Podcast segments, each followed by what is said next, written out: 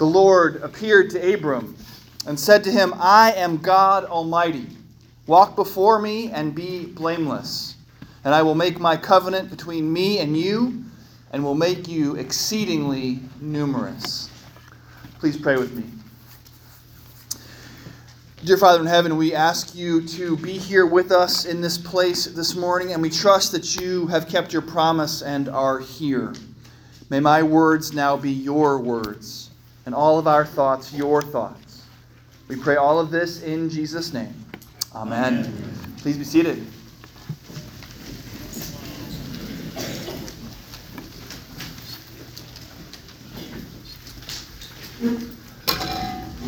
This is going to be week two of our informal Lenten sermon series on the covenants that God makes with his people. Last week, we talked about the Noahic covenant, the agreement that the Lord made with Noah and his family, indeed, with all of creation, when the flood waters had receded and he set his rainbow in the clouds. That was in Genesis chapter 9. Now, moving forward in the text, Genesis 10 simply lists the generations descended from Noah. That's the whole chapter. And then in Genesis 11, that great human family tries to show off their greatness by banding together to build a tower to the heavens. That's the Tower of Babel. The Lord sees their pride and sin and judges them by confusing their languages and scattering them across the face of the earth. And then, pretty much out of the blue, in Genesis 12, God appears to a man named Abram and makes a covenant with him. Now, wait just a minute. You might be saying, our reading this morning, our a reading in which God makes a covenant with Abram, comes from Genesis 17, not Genesis 12. And as we'll see, the Lord makes this covenant with Abram over the course of a long section of Scripture. Our assigned reading this morning from Genesis 17 is really the recapitulation of the covenant promises, and it will be the announcement of the covenant sign, circumcision. But the covenant is originally made in Genesis 12 and then ratified in an amazing ceremony in Genesis 15. So, as we consider the covenant that God makes with Abram this morning, we're going to have to go back to the beginning, Genesis 12 and verse 1. Now, remember, this comes directly on the heels of God scattering a sinful people over the face of the earth. Genesis 11 ends with a list of Shem's descendants building a bridge, in a sense, from Noah to Abram, from one covenant to another. But the people, the descendants of Noah, have once again forgotten God. Their languages are confused, they are estranged from one another. Abram and his family are worshiping the pagan moon god in Ur of the Chaldeans. But then God, having started over once, covenantally speaking, after the flood, now starts over again after the scattering of humanity at the Tower of Babel. Now the Lord said to Abram, this is Genesis 12, verse 1 Go from your country and your kindred and your father's house to the land that I will show you. And I will make of you a great nation, and I will bless you and make your name great, so that you will be a blessing. I will bless those who bless you, and him who dishonors you I will curse. And in you all the families of the earth shall be blessed. Now, like last week's Noahic covenant, this covenant is unconditional. The Lord Yahweh shows up to a man who has never heard of him and who has nothing in particular to commend himself, and God makes him an extravagant promise. A land will be his, a great name and family, and a legacy that will bless all the families of the earth. And how does Abram respond? This is the key of all keys and the most important takeaway from the Abrahamic covenant. Abram believes God's promise. And that's really the only other possible side of an unconditional covenant, isn't it? One side makes promises, and the other side simply believes that those promises will be kept. The actual verse saying this comes in Genesis 15, which we'll look at in more detail in a moment. Abram is said to have believed God, and that that belief was credited to him as righteousness. The importance of this cannot be overstated. This is everything. This is the good news on which our faith hangs. God chooses to treat trust in his promises as if it were indwelling righteousness. This is how Old Testament saints like Abraham and his descendants, Isaac and Jacob, and so on, are saved. We can say that they are saved by grace through faith, and we can even say that it's on account of Jesus Christ, even though these men lived thousands of years before Jesus and never knew his name during their lifetimes. But they knew God, and they believed his promises. Promises that would find their eventual fulfillment in Christ. And that belief was credited to them as righteousness. So, moving forward, the covenant made in Genesis 12 is ratified in Genesis 15. Abram believes God, and it's counted to him as righteousness. But Abram is human. You should take great comfort in this. Abram is just like you. In Genesis 12, God comes to Abram, remember, on no account and for no reason but his own, and makes him a promise I will make a great nation of you. And now in Genesis 15, Abram begins to doubt. He's old, he has no heir. So God restates his promise Look toward heaven, number the stars, if you are able to number them. Then he said to him, So shall your offspring be. And he believed the Lord, and he counted it to him as righteousness. There's the verse, Genesis 15, 6. And God said to him, I am the Lord who brought you out of Ur of the Chaldeans to give you this land to possess. And Abram, who is now speaking directly with Almighty God, and has just had this promise made in Genesis 12 reaffirmed, asks the most human question possible. O Lord God, he says, how am I to know that I will possess it?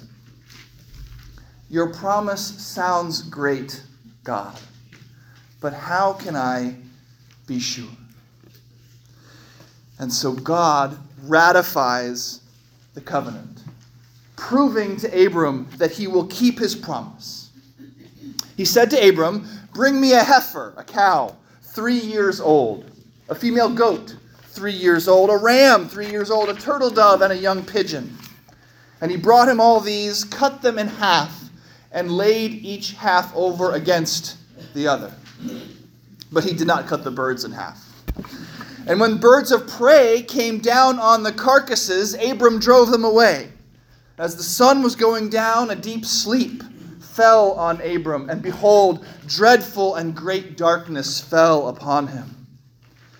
And then, skipping down a few verses, when the sun had gone down and it was dark, behold, a smoking fire pot and a flaming torch passed between these pieces. On that day, the Lord made a covenant with Abram saying, To your offspring I give this land. Okay, intense, right? But again, God is at pains to make clear that this covenant he is making with Abram is unconditional, one sided. Ancient covenants were commonly ratified in ceremonies like this. Two parties entering into an agreement would butcher a set of animals and lay them out along either side of a path. And then the parties or sometimes only the less powerful, more subservient party would walk between the animals. If I fail to uphold the terms of this covenant, the parties were saying by this ceremonial action, may I end up like these animals. But notice here, in Genesis 15, only God, in the form of a smoking fire pot and flaming torch, passes between the animals. Abram not only doesn't participate in the ceremony, he's been put to sleep. God is here underlining the good news that it's not anything that Abram does that makes him righteous. Remember, he's not doing anything except, in the first place, minding his own business in Ur, and now, in the second place, sleeping. It's that Abram believes God. That's why he's called righteous. Not because of anything he's done, but because he believes that God will keep his promises. Which brings us finally to Genesis 17 and the covenant agreement that we have in our assigned text this morning. The Lord appeared to Abram and said to him, I am God Almighty. Walk before me and be blameless. And I will make my covenant between me and you, and I will make you exceedingly numerous. Now, I don't know if you caught it with your eye in the bulletin, but our reading skips over seven verses in chapter 17. We read verses 1 through 7 and then skip to verses 15 and 16 for the end of the reading. What did we miss? Well, not to put too fine a point on it, but we skipped those verses that would make the men in the congregation cross and uncross their legs in discomfort. This is the part of the covenant after the institution in chapter 12 and the ratification in chapter 15, this is the part of the covenant at which God introduces its sign circumcision. Now, last week, we said that these covenantal signs, the rainbow of the Noahic covenant and the circumcision of the Abrahamic covenant, point to our covenant sign with God holy baptism. And that's true. But there's a difference between the Noahic and Abrahamic covenant signs, isn't there? Between the rainbow and circumcision. Both point to baptism, but in slightly different ways. One covenant marker is a sign set in the clouds by God that is intended to remind him of something. Remember, he tells Noah that when he, the Lord, sees the rainbow, he'll remember his promise to never again destroy the world with a flood. It's a beautiful reminder for us, too, of course, but it's fundamentally something that God does for God's benefit. Now, circumcision is a little different. Circumcision is something that God's people are called to do in order to remind themselves that they have been set apart for God. Its pointing to baptism was a little less direct, a little bit easier to confuse. And indeed, people did, over time, start to confuse it. Shortly after Jesus' resurrection, there was a disagreement in the early church about circumcision. You can read about it in both Acts and Galatians. Was circumcision the requirement of this covenant sign, the acquiring of this covenant sign, was this something that Gentiles coming to faith in Jesus Christ had to do? You can see how thinking of it like this turned circumcision into a good work in a way that a rainbow set in the clouds was immune to. And no one's turning a rainbow into a work that qualifies them for salvation. But people did do that with circumcision. They got confused. Isn't circumcision, they thought, something I do? Isn't it obedience? Isn't it a good work that I perform? No. In Jeremiah chapter 4, that great prophet makes clear what circumcision really points to. For thus says the Lord to the men of Judah and Jerusalem Break up your fallow ground and sow not among thorns. Circumcise yourselves to the Lord. Remove the foreskin of your hearts, O men of Judah and inhabitants of Jerusalem, lest my wrath go forth like fire and burn with none to quench it because of the evil of your deeds. Remove the foreskin of your hearts. It is your heart that really needs to be circumcised. It is your heart that needs to bear the covenant sign. It's not, thank God, so much the state of your private parts that matters, and it never really was. It's the state of your heart. What saved Abram? His faith. The fact that he made, that God made him a promise, and he believed it. That's what saves you, too. The Apostle Paul, writing in the fourth chapter of Romans, explains What then shall we say was gained by Abraham, our forefather according to the flesh? For if Abraham was justified by works, he has something to boast about, but not before God. For what does the scripture say? Abraham believed God, and it was counted to him as righteousness. Now, to the one who works, Paul writes, his wages are not counted as a gift, but as his due. And to the one who does not work, but believes in him who justifies the ungodly, his faith is counted as righteousness. Now, Paul takes great pains in the rest of that section to make it clear. Abram is circumcised after the covenant is made and after the covenant is ratified, so that it would be clear that he is not made right with God by the snipping of his flesh. He is made right with God by faith. One final thing now. So far, we've looked at the making of a covenant between Almighty God and a man who had nothing to commend himself, who didn't even know this God existed, and he certainly had no righteousness of his own. That's Genesis 12. Abram sitting on the mountain worshiping a pagan God. But, spoken to by God, Abraham believes, and that belief is credited to him as though it was his own righteousness. Then, in Genesis 15, we looked at the covenant ratification ceremony and saw its radically one sided nature. God puts Abram to sleep and vows, by passing between the slaughtered animals alone, to uphold both sides of the covenant. That is, even if it is Abram and his descendants who fail in their obedience, it is Almighty God, not them who will pay the price. And that is exactly what happens. In the original covenant, back in Genesis 12, there is a promise of blessing and redemption. I will bless those who bless you, the Lord says, and him who dishonors you I will curse. And in you, all the families of the earth shall be blessed. All the earth shall be blessed through Abraham.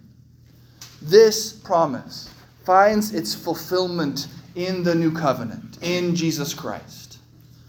Remember the covenant ratification ceremony in Genesis 15. God makes Abram completely passive, going so far as to knock him unconscious, and passes between those slaughtered animals by himself. Even if you break this covenant, he is saying, I will bear the punishment. And in Jesus, he has done just that. As we read last week in the words of Isaiah, surely he has borne our griefs and carried our sorrows.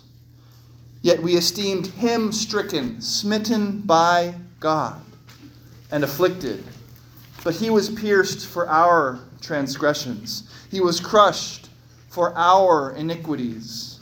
Upon him was the chastisement that brought us peace, and with his wounds we are healed. All we, Isaiah writes, like sheep have gone astray. We have turned every one to his own way, and the Lord has laid on him, taken onto himself, the iniquity of us all. We, you and I, the spiritual descendants of Abram, have indeed been unfaithful. We are sinners. We have not done those things which we ought to have done, and we have done those things which we ought not to have done. But God remembers his covenant promise. He takes the wrath that must be poured out on sin, symbolized by those animals cut in two, and takes it back onto himself. Upon him was the chastisement that brought us peace. With his wounds, we are healed. Jesus is the final fulfillment of God's covenant with Abram. We are counted righteous, not by the circumcision of our flesh or by any other good work that we might do. We are those who have believed in God's promises. We're going to say the Nicene Creed here in a minute. Reaffirm your belief with us now. Or proclaim your belief for the first time. Trust God's promises. And like it was to Abraham, that belief will be credited to you as righteousness. It is actually Jesus' own faith given to you 2,000 years ago on a criminal's cross. Your salvation accomplished at the place of the skull. Your sin laid on him. His faith given to you. The Lord appeared to Abram and said to him, I am God Almighty. Walk before me and be blameless. Now, for you who believe in God's promises made manifest in Jesus Christ, it has actually happened. A sinner like you, made blameless on account of Christ's sacrifice. Thanks be to God. Amen.